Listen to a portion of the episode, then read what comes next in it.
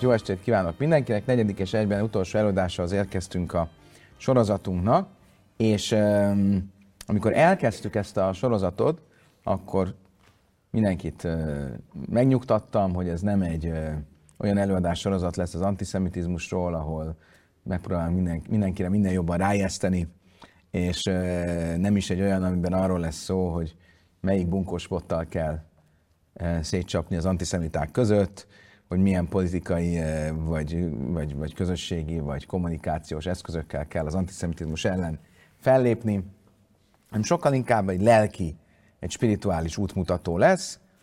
Mit tehet az antiszemitizmus áldozata, egy zsidó, annak érdekében, hogy az antiszemitizmus minél kisebb eh, károkat okozzon, minél kevesebb kárt okozzon az ő mindennapi mentális egészségének, hogy tud spirituálisan küzdeni az antiszemitizmussal szemben. Tehát ez, ez volt a megközelítésünk. Tulajdonképpen majdnem, hogy végig ezeknek van gyakorlati implikációja is, de azért alapvetően nem a tipikus antiszemitizmus elleni küzdelem megközelítést vittük az eddigi előadásokban. És nem is annyira erről volt szó. Szóval nem arról volt szó, hogy politikai értelemben, vagy, vagy vagy, vagy ö, ö, taktikailag, vagy a nyilvánosságban hogyan kell föllépni. Most viszont a negyedik és egyben utolsó előadásban mégis é, rá fogunk térni erre a témára, és valószínűleg azért van így felépítve ez az előadás sorozat, mert nem véletlenül nem ezzel kezdtük, mert nem ez a, az alapja az egésznek, hanem mindennek az alapja a gyakorlatnak, az alapja a spiritualitás, a, a lelki a spirituális, az eszmei dolgok, és utána lehet beszélni a gyakorlati részről is. És, és, és a mostani, a mai előadás az nagy részben arról fog szólni, hogy mit lehet tenni a gyakorlatban az antiszemitizmussal szemben politikai értelemben. Mondjuk egy antiszemita politikussal mit kell csinálni, vagy egy antiszemita közéleti szereplővel. Mi a legjobb és mi a zsidó módja e, az antiszemitizmus e, nézeteit valló közéleti e, döntéshozókkal szembeni, vagy, vagy velük való fellépésben mi a leghelyesebb. Ugye amikor antiszemitizmus elleni küzdelemről beszélünk, akkor lehet egy olyan metszete is ennek, hogy mondjuk a társadalomban lévő antiszemitizmust hogy lehet legyőzni, vagy ehhez hasonlók. Itt most arról van szó, hogy a közéletben mi, mi a teendő, és mi a zsidó módja a közéletben eh, szereplők antiszemitizmusa elleni fellépésnek. Szeretnék elmesélni egy, eh, egy, egy kis epizódot, egy bevezetésként, eh, ami, ami, ami szerintem úgy az alaptónus meg fogja adni. A, a 60-as években volt egy vita az Egyesült Államokban, hogy ugye az Egyesült Államok alkotmánya az egyház és az állam szétválasztása okán állami iskolákban vagy állami intézményekben mi módon engedhet meg vallási megjelenést. Ugye az egyik oldalra az, az amerikaiak nagyon erősen szétválasztják az egyházat és a, az államot, a másik oldalról viszont az amerikaiak nagyon vallásosak, mélyen hívők, talán a leg, leghív, leghívőbb és legvallásosabb társadalom eh, a nyugati világban. És egészen a 60-as évekig eh, úgy oldották föl ezt az ellentmondást, mondjuk sok public schoolban, tehát állami iskolában, hogy az iskola kezdés elején volt egy úgynevezett Regent's Prayer. A Regent's Prayer az egy ilyen általános ima volt, amint semmelyik vallást nem nevezte meg, de egy, egy, egy Istenhez szólt, és azt kérte, hogy ez a mai nap, ez olyan sikeres, és vigyázz ránk, és vigyázz Amerikára, és a családunkra. Tehát a gyerekek egy pár mondatos, rövid imával kezdték sok iskolával. A szülők ezt kérték, kezdeményezték, általában mondjuk vallásosabb környékeken, ott ez be, az, be volt vezetve. És voltak olyan ö, akkor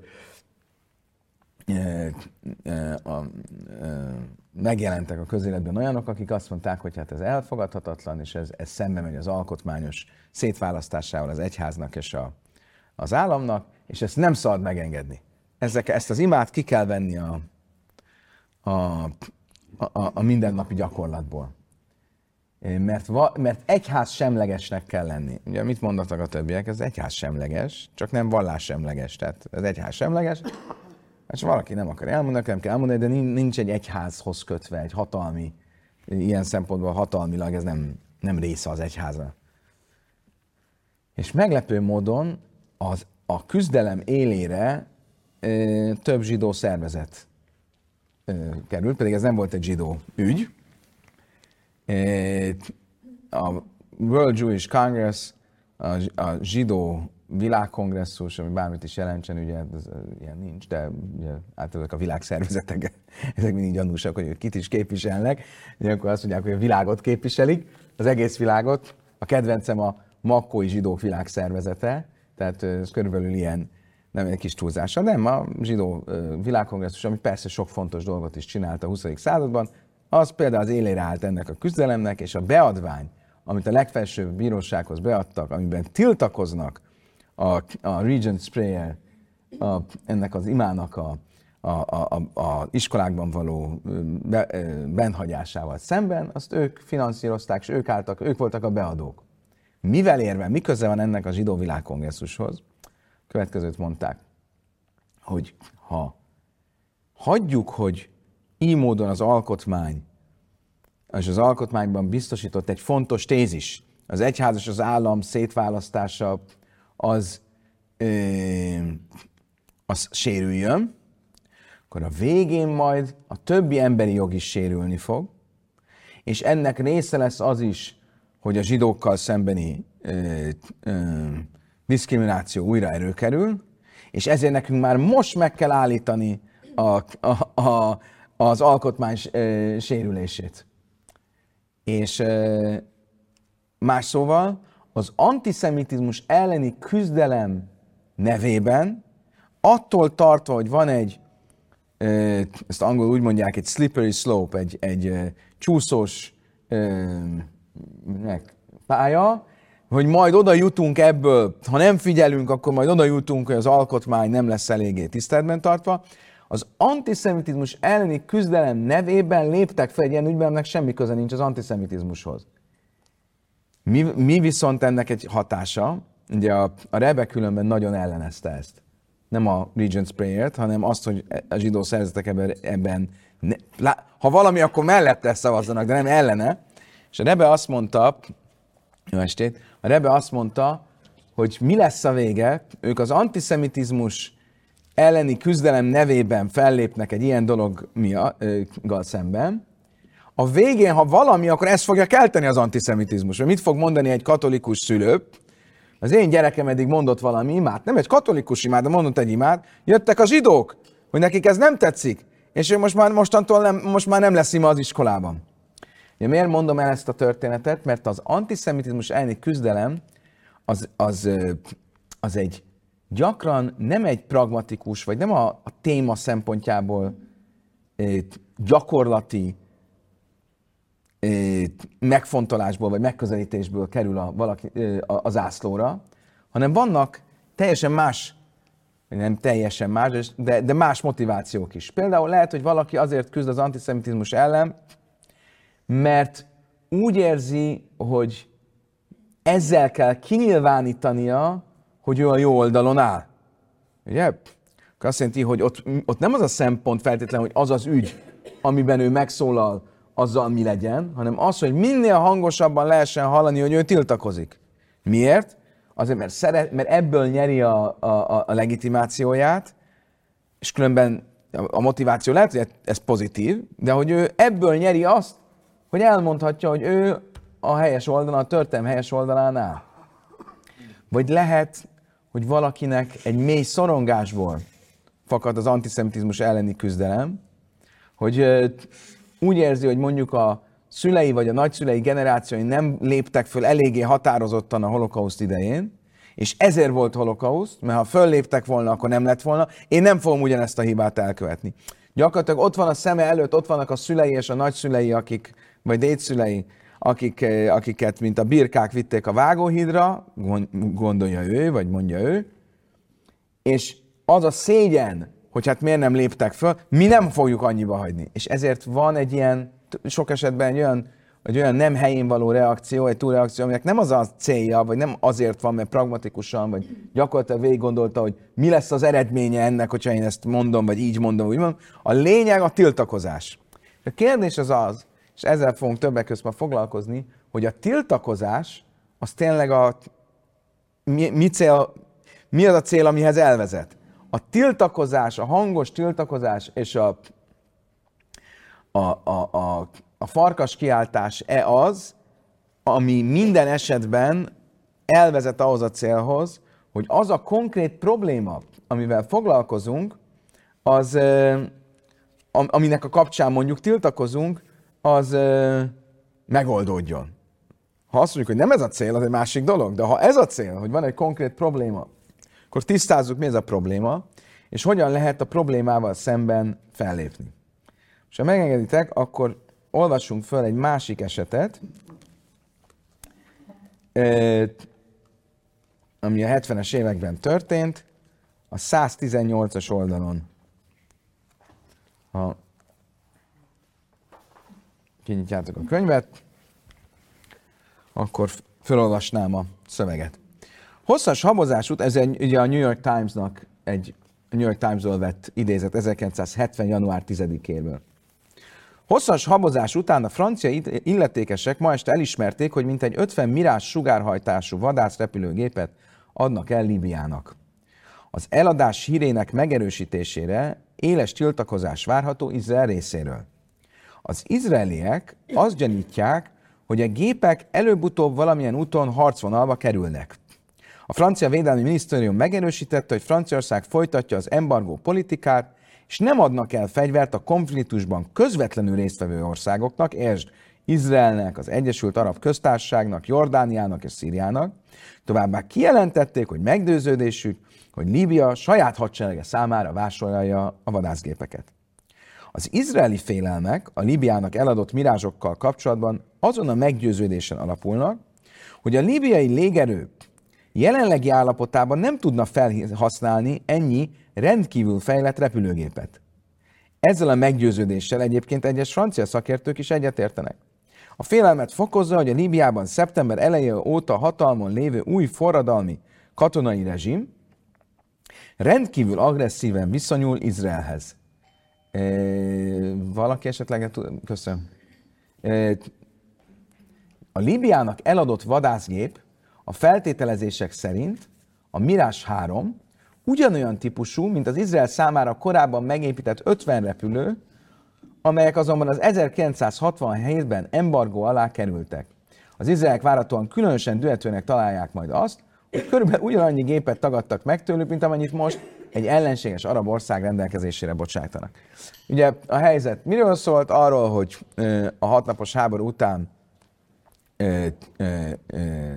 Franciaország bevezetett egy embargót a, a, a, a, a izrael arab, izraeli arab háborúkban résztvevőkkel szemben, és a, ebben a e, háborúban ugye beleszámították, ebben a, tessék, tessék, nem fog lehet. E, szia, tessék, te is gyere. Akkor ugye miről szól a, a, a történet, hogy a 70-es években amikor ez a, tehát hogy az indiák embargót vezettek be, mit mondták, kire szól az embargó, akik közvetlen részt vettek a konfliktusban, Líbiára nem, az az 50 gép, amit Izraelnek építettek meg, végül eladták Líbiának, és valószínűleg mindenki értette, hogy ez csak át fog futni Líbián, de a végén ki fog kötni Egyiptomban, Szíriában, és így tovább. Mit kell erre csinálni? Majd vissza fogunk térni arra, hogy mit, mi, mi, mi a helyes lépés erre, hogy kell ezzel szemben föllépni, mi, hogy lehetne a franciákat eltéríteni ettől, és ennek való, valódi tétje van ennek a kérdésnek, mert nem mindegy, hogy a következő ö, arab-izraeli konfliktusban ö, milyen vadászgépei lesznek a, a, az araboknak. Ö, akkor az egyik lehetséges út, és sokan ezt választották, és vissza fogunk ide térni, az az, hogy mondjuk azt, kezdjünk el hangosan tiltakozni, és mondjuk ki, hogy tulajdonképpen a, a franciák és a francia elnök antiszemita, és, és, és emiatt, emiatt csinálja ezt, és, és, és ez az erős tiltakozás, ez majd meggyőzi arról, hogy, hogy visszalépjen ebből a, ebből a dologból. Tehát a harcias fellépés az, ami esetleg célra vezet. Vissza fogunk térni majd az előállás végén, hogy itt mi történt, mi volt a harcias fellépés eredménye, és milyen más alternatívák vannak esetleg. De tulajdonképpen itt a 119-es oldalon látjátok, ez itt kérdésként van megfogalmazva, hogy mi a helyes eljárás. Szerintetek mi lenne a helyes eljárás? Ha ti most zsidó közéleti vezetők vagytok, Amerikában mondjuk, jön a francia elnök Amerikába látogatni, akkor mit kéne csinálni? Nem az antiszemitizmus oldaláról fognám meg, de valószínűleg nem is ez a mögötte. Nem az antiszemitizmus oldalról fognád meg, hanem? Hát, szóval, szóval tehát nyilván érvelni kell, hogy ezt ne tegyük meg, de, de inkább csak az, hogy vannak szemben álló felek, és nagy valószínűséggel. Hát valamilyen ö, racionális érvel szeretnél, vagy próbálnál meg hatni a, a, a, az elnökre. Igen, mert ugye 60, 67-ben ugye volt egy bolykott, ugye, hogy, hogy nem.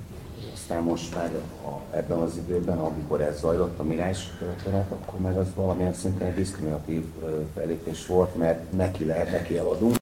Jó, hát hivatalosan azt mondta, hogy hát az ne, ő, ő nem harcban álló fél. Az embargo nem szól rá.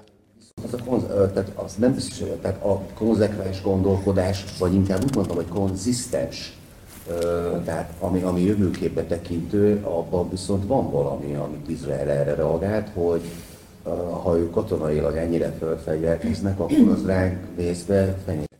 Abszolút. Most ugye különben csak, hogy értsétek a dolognak a súlyát a zsidó vezetők részéről, és ezt mint gyakorolt zsidó vezető tudom mondani, hogy e, e, olyannyira nyomás van ilyenkor a zsidó vezetőkön, hogy mindenképpen a lehető leghangosabban tiltakozzanak, és ítéljenek el, és adjanak ki tiltakozásokat, stb. stb.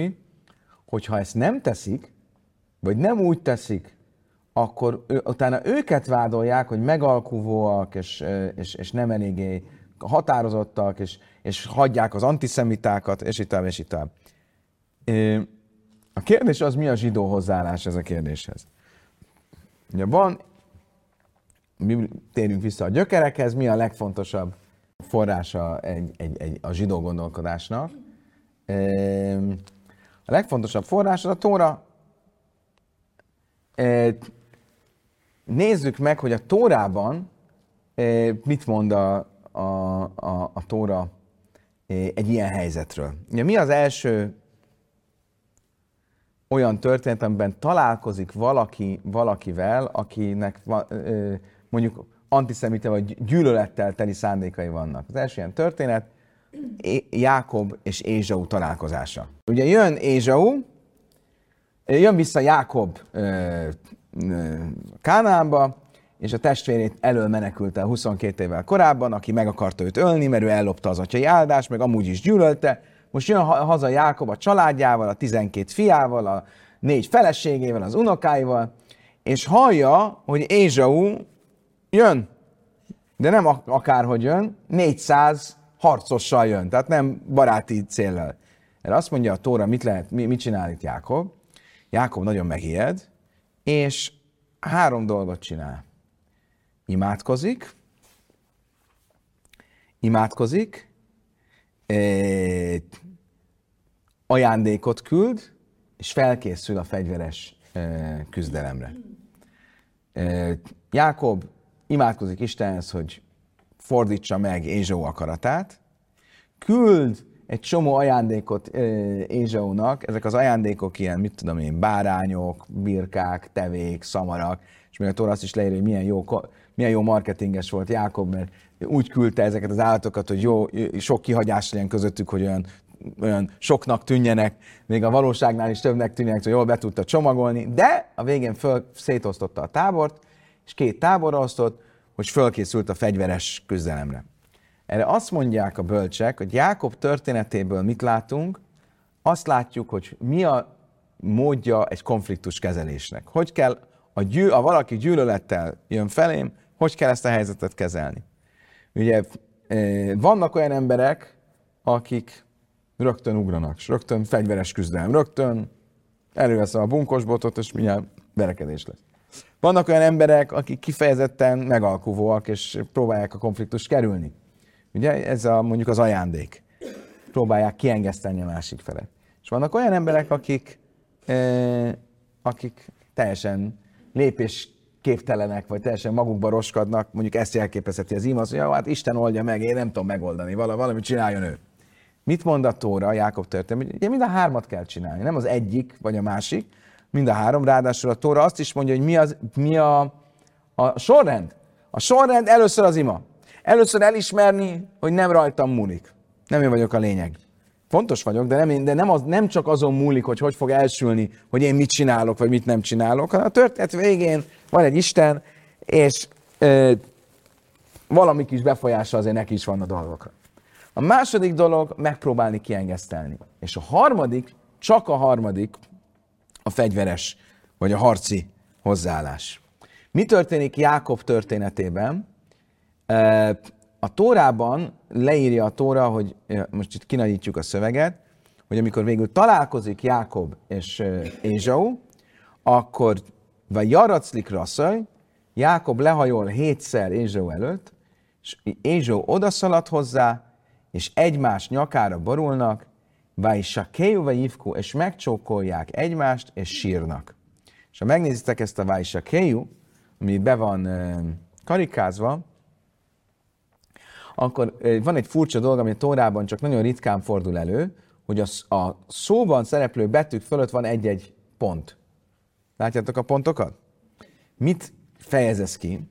A Tóra azt mondja, hogyha egy, a kommentárok azt mondják, ha a Tóra szövegében egy szó, egy ige fölött van egy-egy pont, az összes betű fölött, akkor tudhatod, hogy annak a szónak a jelentése, szó szerinti jelentése és a valóság, ami ott történt, az csak részben van fedésben. Magyarul, hogyha az van írva, hogy ő, ő megcsókolta, akkor ez, nem, ez azt jelenti, hogy megcsókolta, de nem teljesen csókolta meg, szóval a, a, az a csók az nem volt teljesen őszinte.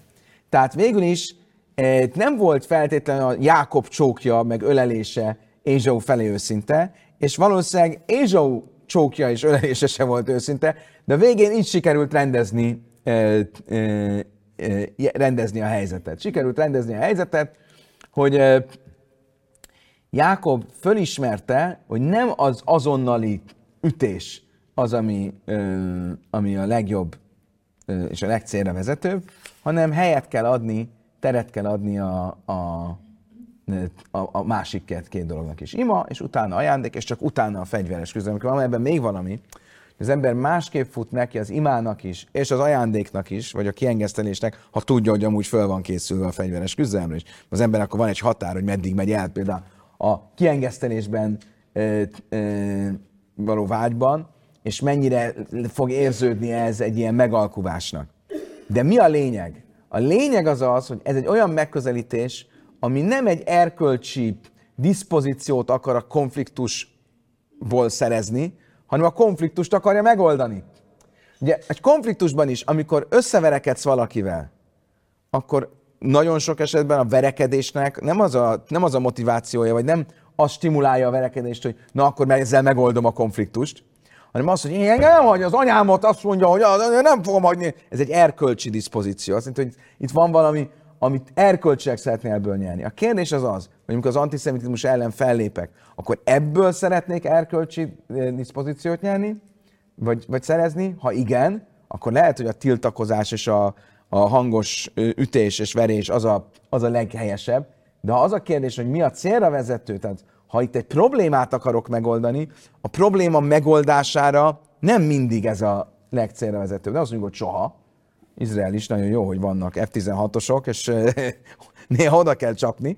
De nem ez az egyetlen út, hanem a, a, a Jákob féle hozzáállásnak ugye az első két eleme is fontos. És ezt, hogyha megnéztek a 120-as oldalt, 120-as, 121-es oldalt, akkor látjátok, hogy ezt olyan írja, hogy ezt Jákobi modellnek, Jákobi, Jákob modelljének e, e, is nevezzük. És azért nevezzük ezt modellnek, mert a történelemben több helyen is ö, visszatér ez a ö, ez mint egy ilyen minta, amikor a zsidó közéleti vezető megy, hogy megoldjon egy veszélyes helyzetet az éppen aktuális hatalommal, vagy az éppen aktuális hatalom negatív zsidókkal szembeni fellépéssel, akkor visszatérő, hogy úgy hivatkoznak erre, mint a Jákobi modell.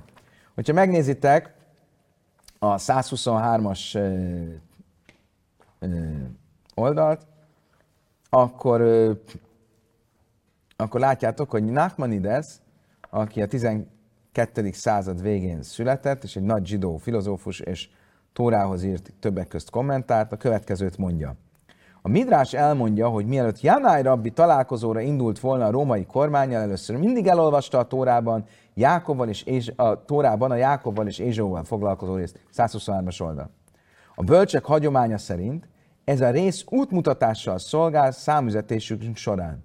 Ezért, amikor Jánáj rabbi közösségi ügyekben ellátogatott Róma vezetőjehez, ezt a részt olvasta el, hogy kövesse a bölcs Jákob tanácsát. Mindig emlékeztette magát, hogy mit csinált Jákob Ézsóval, így fogok én is eljárni a rómaiakkal. Valójában minden nemzedék szeme már a helyén való tanulmányozni és a gyakorlatban is alkalmazni ezt a megközelítést. Nézzünk egy pár példát erre. Három példát is fogunk nézni, egyet az ókorból, egyet a középkorból, és egy, még egyet a középkorból. De nézzük először a, az ókori példát. Ugye Simon Rabbiról van szó, Simon Rabbi, Rabbi Simon Bar Yochai, az egyik leghíresebb eh, ókori eh, talmudi bölcs, egyben egy misztikus filozófus, aki a Zohárnak, az, a zsidó misztika eh, alapművének is a szerzője, eh, és akiről azt kell tudni, hogy a Talmud azt mesél róla, hogy 12 évig egy barlangban jel, rejtőzködött a fiával. Ö, miért? Az előtörténet az, hogy egyszer három rabbi beszélgetett, azt hiszem rabbi Yossi, rabbi Yehuda és rabbi Simon, Várjohály, és az volt a vita, hogy a rómaiak, akik akkor uralkodtak Izraelben, ők jók tettek-e Izraelnek, vagy sem. És az rabbi Yehuda azt mondta, nézd meg, milyen jó a jót tettek Izraelnek, mert milyen szép utakat építettek, és vízhálózatot, és dicsért, és fürdőket, és végül is hát Izraelt fejlesztették. És Rabbi Simon azt mondta, hogy nem. Amit ők csináltak, azt mind a maguk, maguk miatt csináltak, és minket, minket ők nem szeretnek. És kitudódott, hogy Rabbi Simon így beszél, és a rómaiak el akarták fogni, és ki akarták végezni, és így menekült el, hogy elrejtőzött 12 évig egy, egy barlangba. És mi, tehát látjuk, hogy Rabbi Simon nem volt megalkuvó, és nem, és, és nem szerette a rómaiakat, és mégis később a rómaiakkal szemben, vagy később vagy előbb, az szemben, abban nem vagyok biztos, hogy tehát ezelőtt az, e, a történet előtt, vagy ezelőtt a történet után, ment Rómába Rabbi Simon is, hogy próbáljon a zsidók érdekében eljárni az ottani hatalomnál. És nézzétek meg a történetet a 124-es oldalon. A római kormány egyszer rendeletet adott ki, hogy a zsidók nem tarthatják a sabatot, nem gyakorolhatják a körülmetélést, és nem tarthatják a család élet tisztaságát. Ki menjen Rómába, hogy a, rendeletet érvénye, hogy a rendelet érvénytelenítését kérelmezze? Azt mondták, menjen Simon ben Jochai rabbi, ő ugyanis nagy szakértője a, a csodáknak. És a Talmud azt meséli egy ilyen szép történet, hogy korábban ennek az előz, előzménye az volt, hogy, rabbi, hogy Ruvén rabbi is elment Rómába, és ő azt a, azt a megoldást választotta, hogy beöltözött valami rómainak, és azt mondta nekik, hogy megéri nekünk betiltani a szombat tartását. Jó nekünk, ha a zsidók tartják a szombatot, miért? Nem szeretjük a zsidókat. Ha nem dolgoznak szombaton, akkor nem lesz pénzük, ők, ők le fognak maradni hozzánk képes. Nagyon jó. Megéri nekünk betiltani a körülmetélést? Hát a csomó gyerek meghal a körülmetésben, nem igaz, de ő ezt mondja, meghal a annál kevesebben lesznek, annyi baj legyen. És így, így próbálta félrevezetni a rómaiakat, a rómaiak ezt el, azt jó, milyen okos, visszavonták a rendeletet, de aztán megtudták, hogy ez csak átverték őket, és visszahozták a rendeletet. És itt jelent meg Simon ö, rabbi. És rabbi Simon mit választott? Megpróbálta a kiengelésztelés eszközét választani. Hogyan tette ezt? És a Talmud azt mondja, hogy mindenféle dolgot csinál, de a vége az volt, hogy a császár lánya valami ö, ö, ö, egy, egy, egy, egy megbolondult, valami ördög szállt bele, és Rabbi Simon kiűzte belőle az ördögöt, és meggyógyította. És mindez azért volt, Isten rendelzte így, hogy és akkor ezzel a császár megkérdezte, hogy mit kell cserébe, azt mondja, hogy von vissza a rendelteket. Magyarul nem azt csinált, hogy oda ment és elkezdett tiltakozni egy, egy, egy, egy, egy transzparenssel, vagy nem tudom mivel, hanem próbálta megtalálni, hogy hogy lehet az érzelmeire hatni a császárnak. És itt mondta Péter, hogy megpróbálja hatni a konzekvens beszéddel, a racionális beszéddel, ez is fontos, de a történet végén, majd, majd látni fogjuk, az érzelmek legalább ilyen fontosak. Tehát nem, nem csak az érvek fontosak, hanem az illetőnek az érzelmi világára megpróbálni hatni. Ugye a másik történet az a ö, ö, Rózheimi Józsefről szól, aki ö, aki egy nagyon befolyásos zsidó volt. Nézzétek meg a 126-os oldalon a kis részt, ahol a, a, bemutatja József Rabbit. József Rabbi tudós és kabalista volt, és emellett első Maximilian és ötödik király udvarának zsidó ügyvédje, elsősorban azonban a német és lengyel zsidók ügyes közvetítőjéken ismert. Egyik híres hőstette volt, hogy 1510-ben megmentette a Talmudot a lángoktól, Számos vallás és etikai művet írt, rövid visszaemlékezése 1888-ban jelent meg. És mi a, ebben a visszaemlékezésben mit mond? Akkor nézzük a főszöveget. 1531-ben a vádaskodók ismét zaklatni kezdték a császárt, 5. Károlyt, miközben Belgiumban és Hollandiában tartózkodott, ahol nem laknak zsidók. Sokan kérték, hogy utazzam el erre a vidékre, és Isten segítségével szálljak szembe a vádaskodókkal. Nem egyértelmű, hogy mi volt a vád, de valamilyen módon korlátozták, korlátozni akarták a, zsidók jogait.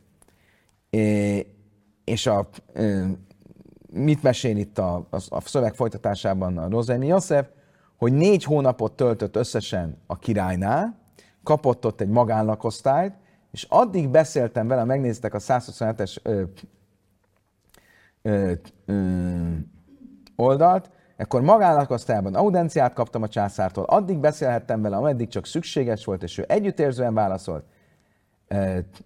És mellegszik megjegyzi, hogy ebben az időszakban, amikor szabadidőm volt, elvonultam a szobába, és megírtam a Megszentelt Összvény című könyvet, ami egy ilyen erkölcsi tanításokkal teli könyv. Csak érdekes, hogy miközben azzal foglalkozott, hogy a Ká- 5. Károlyt meggyőzze arra, hogy vegyen vissza az antiszemitizmusából, addig írt még egy könyvet mellette. De minden esetre, e, e, tehát itt is ki volt az az ötödik Károly? Ő Spanyolország királya is volt, Ferdinánd utódja volt, és az ő idejében inkvizíció volt ö, Spanyolországban.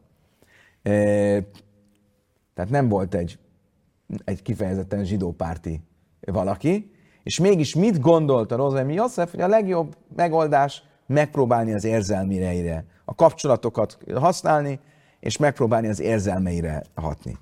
Most, hogyha lapozunk, azért, azért mondtam, hogy van egy harmadik, mert megnézitek, és ennek a,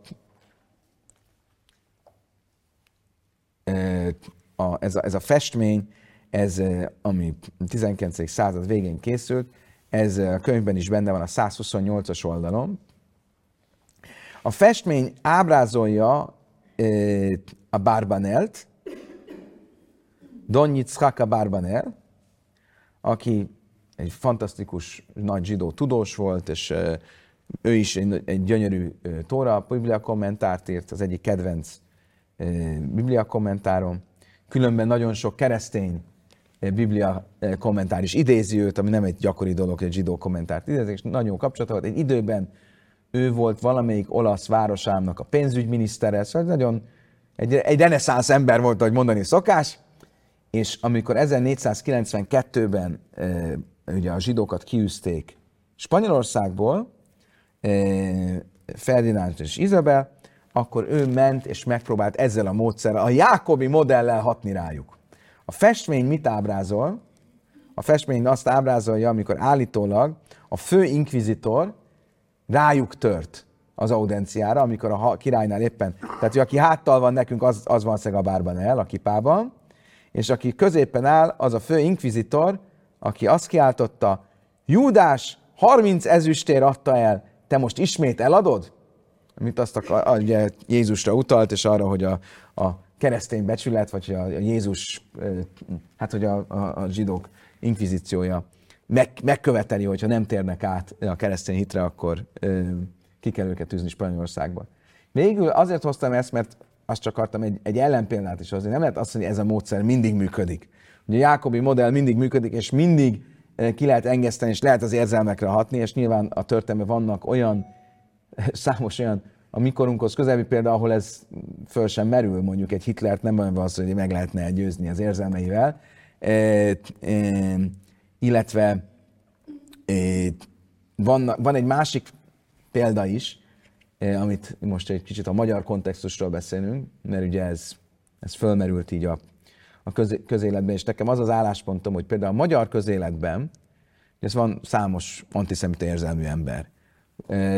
Vannak közöttük olyanok is, akik nem csak érzelmekben, hanem ezt erre mondjuk egyértelmű vagy kevésbé egyértelmű utalásokat is tesznek. De van egy másik kategória, amikor egy párt, vagy egy politikai közösség, az egész léte az erre épül rá. Az a, tehát, hogy a, szinte a programjában van.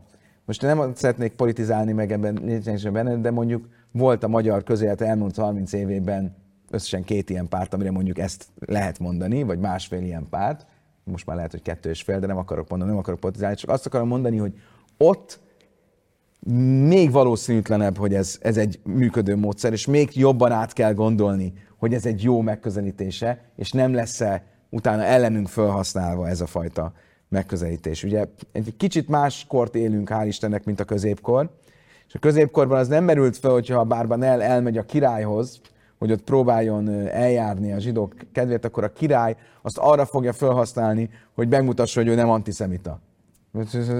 Az nem volt ciki, ha valaki antiszemita, az egy érdem volt. Ma egy kicsit más a helyzet, és ezért óvatosabbnak kell lenni természetesen, mert egy ilyen eljárási mód, hogyha utána arra fogja, ő marad ugyanolyan antiszemita, és ugyanúgy jár el, csak arra használja hogy azt tudja mondani, hogy ez egy ilyen védekezés legyen, akkor ezt, ezt jobban meg kell fontolni. De mindenképp az átjön ebből, hogy, hogy a Jákobi modellben a tiltakozás és a harc az csak egy eszköz, egy lehetséges eszköz a sok közül. Mi ennek az egésznek a, a lelki vagy a, a, a mentális alapja? Van egy, ha emlékeztek, ugye bizonyára emlékeztek ugye Mel Gibsonra, most már valamivel kevésbé aktív, de valamikor egy sztár rendező volt. És ugye neki volt az az esete 2006-ban, hogy egyszer ittassan leállította egy rendőr, és bevitt, be, bevitték a rendőrösre, és útközben megkérdezte a rendőrt, hogy ő zsidó-e, és mondta a rendőr, hogy igen, és erre elkezdett üvöltözni vele, meg hogy a zsidók a, az okai mindennek, és ebből hatalmas botrány lett, és hát Mel Gibson gyakorlatilag karanténba lett téve, és utána pár évvel később bocsátot kért, és azt mondta, hogy ez, ez, ez nem volt rendben, és, ezt el, és, és, és, és, és ilyet nem szabad csinálni, és nem szabad mondani. És akkor egy vita volt arról, hogy a Mel Gibson egyrészt tényleg megváltoztatta a véleményét, most már ő nem antiszemita, illetve el, szabad-e elfogadni az ő vélemény változását, és ennek kapcsán be lett hozva egy, egy, egy, egy Eagleman David, számomra eddig ismeretlen szerző, aki az egészet egy ilyen, egy kicsit ilyen neurológiai vagy pszichai oldalról közelítette. És azt mondja, hogy az agy, nagyon szép mondás,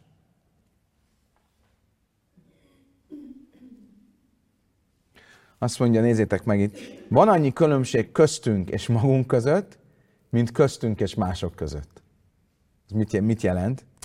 Az ember gondol valamit, vagy mond valamit, akkor mi magunkról tudjuk belül, hogy nagyon sok dologban nem, nem arról van szó, hogy itt van egy nagyon határozott elképzelésünk, és ez így van, és ez megváltozhatatlan, hanem sok minden fölmer. Van egy érva fej, mi fejünkben is van két oldal, vagy több oldal. Ez a jó, vagy az a jó. Ez a helyes, vagy az a helyes. Néha így gondoljuk, néha úgy gondoljuk. Ugyanúgy, mint amikor valakivel vitatkozunk, és két oldalt képvisel, ő az egyiket, én a másikat. Csak amikor kimondjuk, akkor általában az egyik, az egyik véleményt mondjuk, de nem szabad elfejteni, hogy közben van annyi közömség köztünk és magunk között, mint köztünk és mások között. Vagyis lehet appellálni arra a hangra, amit lehet, hogy te nem mondasz el, de valahol ott van benned, és ezért nem kell elkönyvelni, elkönyvelni embereket. Különben egyszer hallottam a, a Rőri Gézától, egyszer beszélgettünk, már nem hiszem minek a kapcsán, vagy milyen antiszemita megnyilvánulás kapcsán, és azt mondta, hogy nagyon megmaradt benne, amit mondott, hogy szerintem nem az antiszemitákat kell elítélni, hanem az antiszemitizmust kell elítélni. Ugye, ami tulajdonképpen a gyökereiben ott van a zsidóságban, mert a zsidóság is azt mondja, hogy támuha taim velői hajtim. A, a bűn vesszen el, és ne a bűnösök. Magyarul, hogy nem az emberről kell véleményt mondani, vagy őt beskatujázni, hanem azt a véleményt, amit mondott. És egy jelentős különbség, mert hogyha az antiszemitizmust itt éljük és nem az antiszemitát, akkor hagyjuk az antiszemita nézeteket mondót kimozogni, vagy kijönni a vállalhatatlan pozíciójából. Ha őt ítéljük, és te ez egy antiszemita, akkor nincs, nincs kiút. Ő mit tud csinálni? Akkor mostantól ő, ő, ő már erre van ítélve? Akkor, akkor az lesz. És ezért ez egy, ez egy fontos, ez egy nagyon fontos meghatározás. Az agy olyan, mint egy képviseleti demokrácia. Több egymás területén részben átvető szakértéből épül föl, és ezek a szakértők felszólalnak a különböző kérdésekben, és vetélkednek, hogy az ő döntésük érvényesüljön. 130-as oldal. Az agy különböző frakciói között folyamatos párbeszéd zajlik és ezért versengenek, hogy a viselkedésed egyetlen kimeneti csatornáját irányíthassák. Ugye te a viselkedésedben, ha nem akarsz totál bipoláris, vagy, vagy egy szétesett személyiségnek tűnni, akkor nem viselkedhetsz egyszer így, egyszer úgy, valamennyi koherenciát kell tartanod. Sok esetben az ember elkezd valahogy viselkedni, és már tudja belőle, ez nem jó, na jó, de hát ez vagyok én, akkor most a, ezért nagyon nehéz változni, mert az ember már úgy gondolja, az emberek így gondolkodnak róla ebben a pozícióban van, akkor nehéz változni, de közben ott van benne, hogy ő tulajdonképpen lehet, hogy akarna változni. Amikor a háziasszony egy összejövetelen csokodáli tortával kínál, két kellemetlen döntés között kell választanunk. Az agyunk egyes részei úgy fejlődtek ki, hogy kívánják a cukor gazdag energiaforrását, az agy más részei számára pedig fontosak a negatív következmények. Például az, hogy a csokoládé torta nem tesz jót a szívünk egészségének. Egyik részünk akarja a tortát, egy másik részünk pedig nagy lelkülővel próbál ellenállni annak. A parlament zárószavazása dönti el, hogy melyik párt kerekedik felül, hogy végül mit teszünk, persze elveszük a csokoládé tortát, ezt csak én mondom, mert általában ez lesz, a, ez lesz a győztes, de ez nem azt jelenti, hogy belül ne tudnánk, hogy az egészségtelen. És visz, erre azt mondja a következő oldalon, visszatérve Mel Gibsonra, e, és az ő részek zsidózására, jogosan feltetjük a kérdést, hogy létezik-e olyan, hogy valakinek van egy igazi arca. Láthattuk, hogy a viselkedés a belső rendszerek között vívott csata eredménye, ne értsenek félre, nem próbálom védelmembe venni Gibson megvetendő viselkedését, csak arra próbálok rámutatni, hogy a rivális csapatok rendszereként működő agyban természetesen jelen lehetnek egymás mellett rasszista és nem rasszista érzelmek is. Különben mit szoktak ilyenkor? Persze részeg volt, kijött az igazi énje. Ugye maga a Tóra azt mondja, Nichnas jáin, jacaszod, ha valaki bort iszik, kijön a titok. De ez nem azt jelenti, nem azt mondja a Talmud, hogy kijön az igazi énje, kijön a titok. Szóval az a másik hang, aminek ő nem hagyott, amit nem szokott kirakni a kirakatba, az kijön, és ezért egy részeg ember inkoherensen tud viselkedni. Olyan dolgokat is tud mondani, jaj, de szeretlek, és tehát pofon vágja azt, akit. Mind a kettő, szeretlek is, de nem is. Azt mondja, hogy itt, itt az az inkoherencia, ami belül megvan, az kijön. Normál embernél, amikor józan és éber, akkor egy csatornán jön ki a dolog, és az, az, az, az, az egy csatornás történet. Az ember tud változni. Az Isten, Isten úgy teremtette az embert, hogy az ember tud változni, ettől ember az ember különben, hogy nem az ösztönei határozzák meg kizárólag, hanem, hanem lehet benne, követheti az agyának, és a, vagy a jó érzésének, és a lelkiismertének is a, a, a hangját, nem csak az éppen adott érzelmi hangot. És ez itt is a lényeg, hogyha egy antiszemita nézetet valló emberben is, vagy azt hangoztató emberben is, a történet végén egy embert látunk, akkor megértsük, hogy valahol belül kell, hogy legyen benne egy másik hang, és arra a másik hangra meg lehetne próbálni hatni. Ugye visszatérve Eszterhez, Eszter és Mordechai, ők is Áhásvősnak a, az érzelmi világára próbáltak hatni, nagyon bölcsen és lassan és megfontoltan, és nem pedig egy, egy, egy, egy bunkósbottal tiltakozni és, és ütni. Hámánnál már ez nem volt meg, mert valószínűleg Hámánnál úgy, értették, úgy érezték, hogy ott ez egy lehetetlen, egy mission impossible, mert annyira mélyen lehet, csak ha egyáltalán van benne az a, az a, az a pozitív hang. Most közeledünk az előadás végéhez, és nézzük meg, térjünk vissza a, a, az első történetünkhöz, ami a, a, a mirázsokról szólt, és Pompidou elnökről. Nixon elnök, 133-as oldal. Nixon elnök tegnap sietve New Yorkba utazott, hogy bocsánat kérjen Pompidou elnöktől. A francia elnököt feldűítette, hogy a hivatalos amerikai látogatása ellen tiltakozásul szervezett izraeli párti tüntetéseken, ahogy fogalmazott, megsértették őt és a feleségét. A francia elnök, a, harag, a francia elnök haragját az váltotta ki, hogy őt is kísértét a chicagói tüntetők lögdösték, miközben dühösen kiabáltak és lehúrogták. Az, hogy a chicagói rendőrség szerint tétlenül nézte az ellenséges viselkedést, tovább fokozta a francia elnök bosszúságát. Itt láttok egy képet is a tüntetőkről.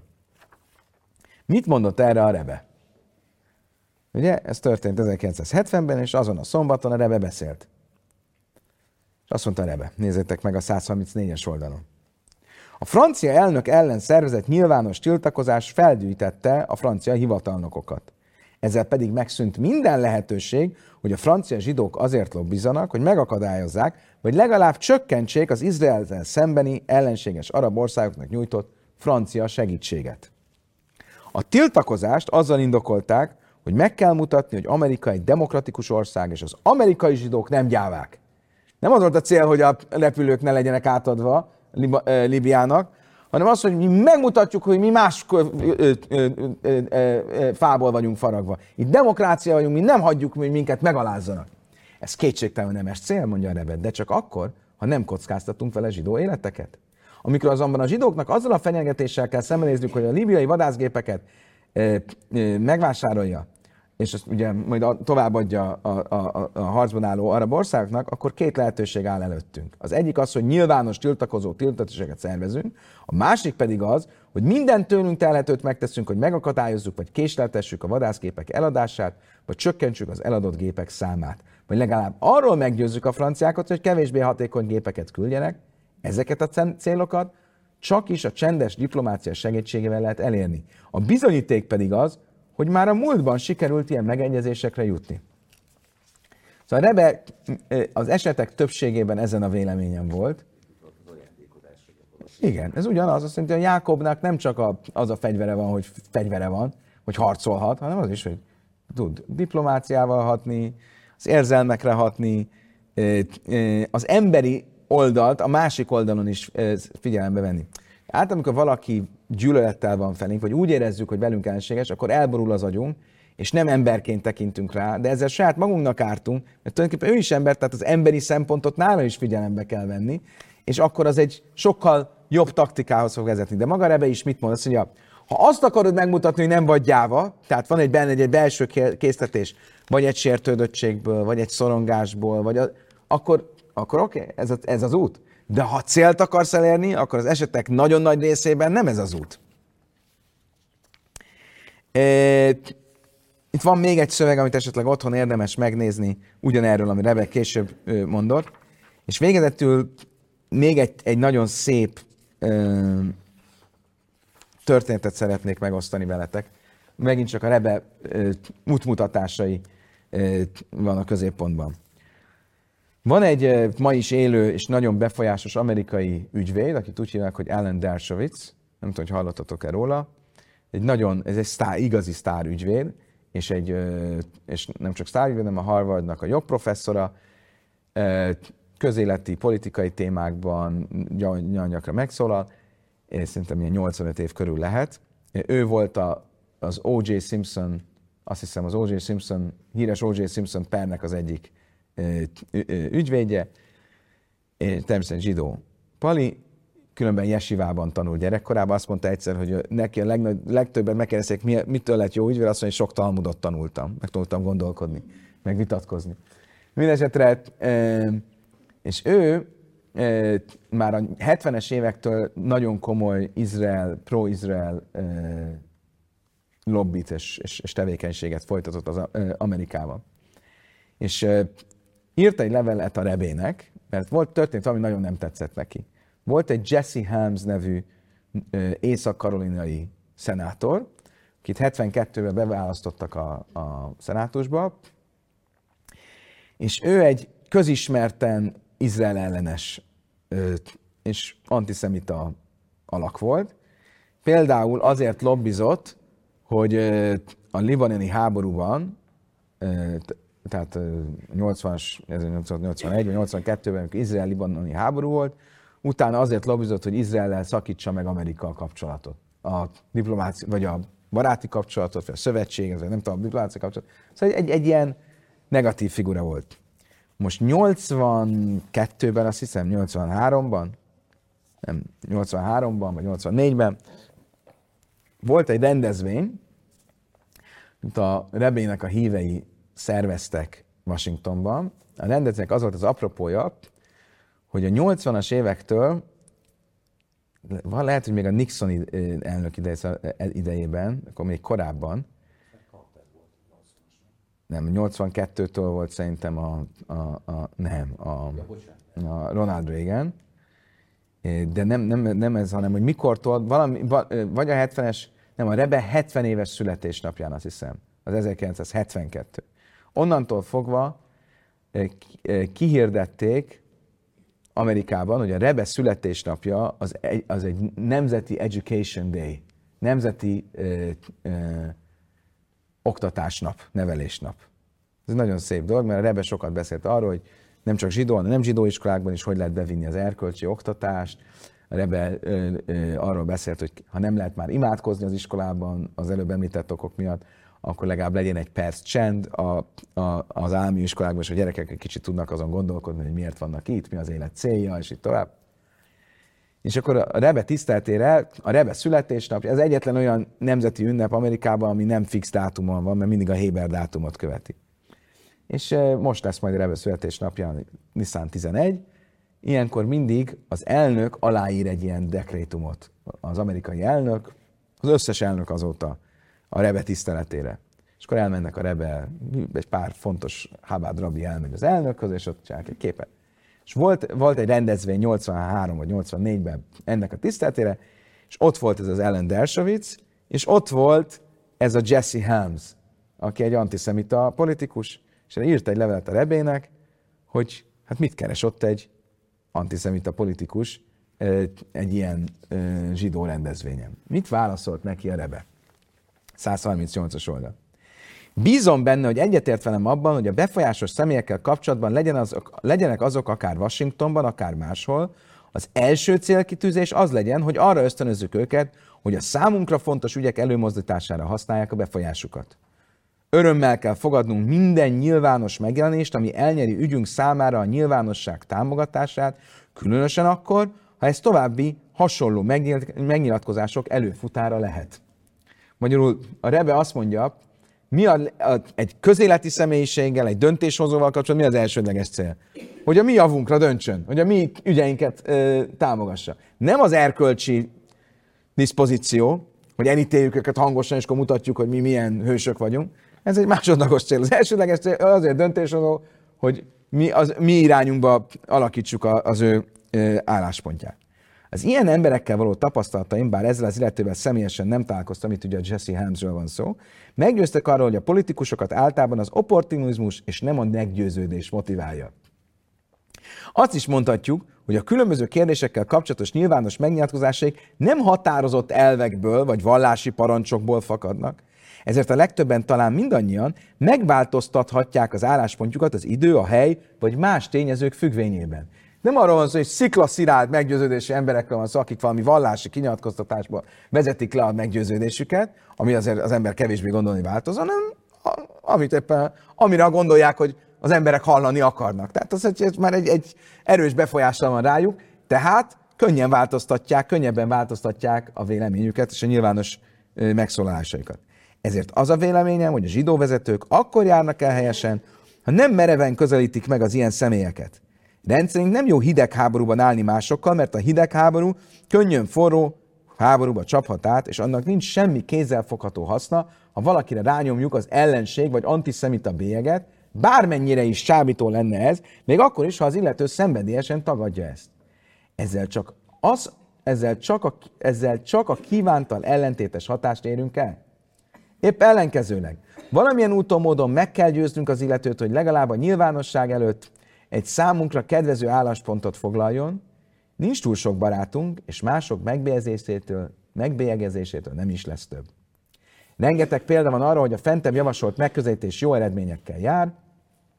Minden, ö, minden bizonyal szükségtelen felhívni a figyelmét arra, hogy a felelősségtelen zsidó vezetők következetesen jó, még azt is mondta, hogy szívélyes kapcsolatot ápoltak Carter elnökkel, és elődeivel egészen Roosevelt elnökig visszamenőnek, annak ellenére, hogy ezek az elnökök néha nyíltan elutasító érzelmeket tápláltak a zsidók és a zsidók ügyei iránt. Szóval ez volt a rebének az álláspontja. Most, ami itt nincs a könyvben, de tudni kell, hogy a, a Dershowitz utána azt nyilatkozta ennek az egész ügynek a kapcsán, hogy később látta, hogy a rebének milyen igaza volt. Mert ez a Jesse Helms egy, egy, egy-két évvel később a külügyi bizottság elnöke lett, nagyon fontos pozíció Washingtonban, és hirtelen megváltozott az Izraelhez való hozzáállása, és nagyon pro-izraeli lett, és több izrael, izraeli, szóval izraeli, izrael támogató kezdeményezése volt. Most az, hogy a, emiatt változott-e a hozzáállása, azt nem tudjuk, de az biztos, ha valakit következetesen a karanténba zárunk, és ráhúzzuk azt a skatot, hogy te antiszemita vagy, akkor abból nehéz kimozogni, tehát akkor valószínűleg nem fogja megváltoztatni az álláspontját. Szóval összefoglalva, ugye ez a mai, előre szóltam, hogy ez a mai óra egy kicsit el fog térni a, az eddigiektől. Eddig mindig arról beszéltünk, hogy belül a zsidóknak mi a jó hozzáállás, mit hogyan kell földolgozni, mi a mentális, helyes mentális hozzáállás, stb. Itt meg arról van szó, hogy mi a közéletben és a döntéshozók felé a helyes eljárás, de azért itt is a lélek figyelembe van véve.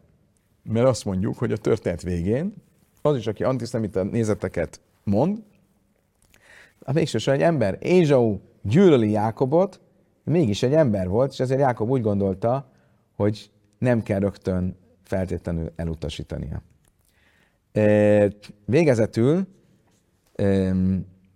szeretnék majd megmutatni egy filmet, egy rövid filmet, ami azt mutatja meg, hogy mennyire fontos az, a, a, hogy ne csak a bunkós bontot használjuk, és ne csak a negatív, vagy az elítélő nyilatkozatokat, hanem próbáljunk meg pozitívan hatni, és valahogy a fényt növelni. És ez igaz úgy, ahogy igaz egy döntéshozal szemben, úgy igaz társadalmilag is. Egy példát fogunk látni arra, hogy hogyan lehet a zsidóság értékeivel azokat valahogy általánosságban, vagy univerzálisan vallás és tartozástól függetlenül megmutatni, és ezzel az egész a zsidókhoz való viszonyt talán egy picit más, más pozícióba tenni. Negative thoughts, actions and speech create negative energy. Conversely, positive thoughts, actions, and speech create positive energy. And that's what led, with an idea that has its genesis in South Africa, to the idea of ARC, acts of random kindness. You see, this is kind of shaped a little bit, more or less, if you use your imagination, like Noah's Ark. And the idea is you take some change, you place it in here, and when it's filled up, we pass it along to someone who's less fortunate. It isn't just the money collected, it's the thought and the feeling that it represents. I went to a public school. I studied math and physics, and we studied how to solve math problems. I didn't know how to solve my own problems.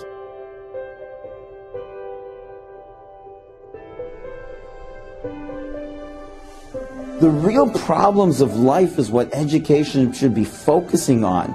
It's essentially about building people, and only great people will do great things. It is my distinct honor and pleasure to welcome the 40th President of the United States, Ronald Wilson Reagan. Mr. President.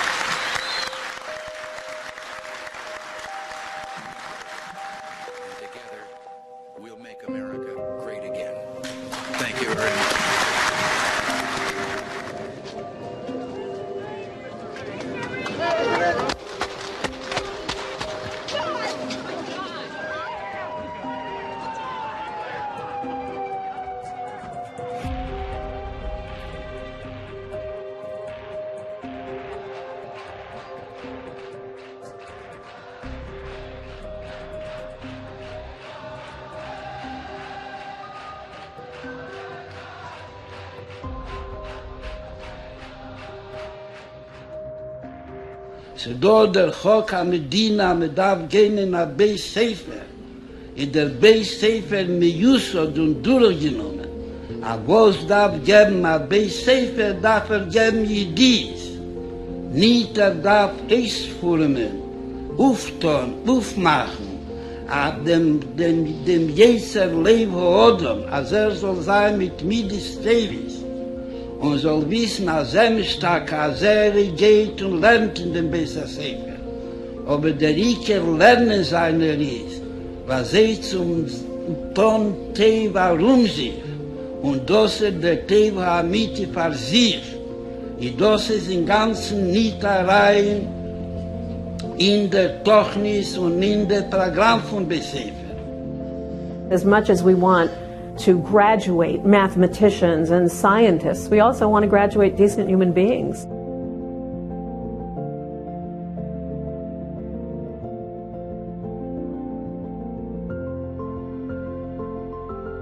Very few educators would invite a charismatic speaker or have a big assembly program to create readers. They would understand that the way that we build reading skills is piece by piece and building block by building block. We start in kindergarten and first grade and we keep building on it. Well, we need to look at character education and social emotional learning in exactly the same way. Judaism teaches us that it's important to give charity every day. And the more you give charity, that muscle of kindness within you gets stronger and stronger.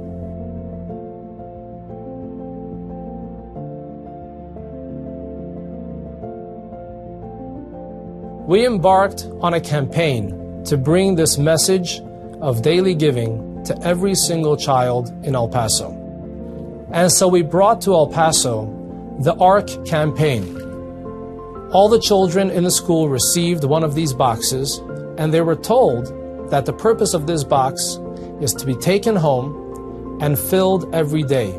If they have extra coins, they should ask their parents for some money. After a month of collecting money, their class would nominate charities that should receive their combined money. And the winning charity would receive the combined monies that they had collected throughout that month. The ARC project, giving money every day, takes acts of random kindness and turns them into acts of routine kindness.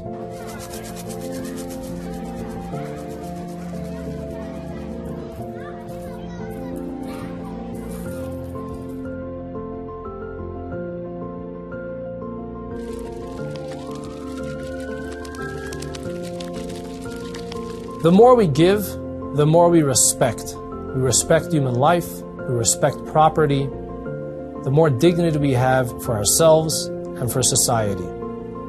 If we want to stop anti Semitism, we have to stop hatred. And we have the opportunity to nip hatred in the bud by increasing in acts of goodness and kindness and inspiring and encouraging all of humanity to do so. Every single person should give charity every day, and hatred will be a thing of the past.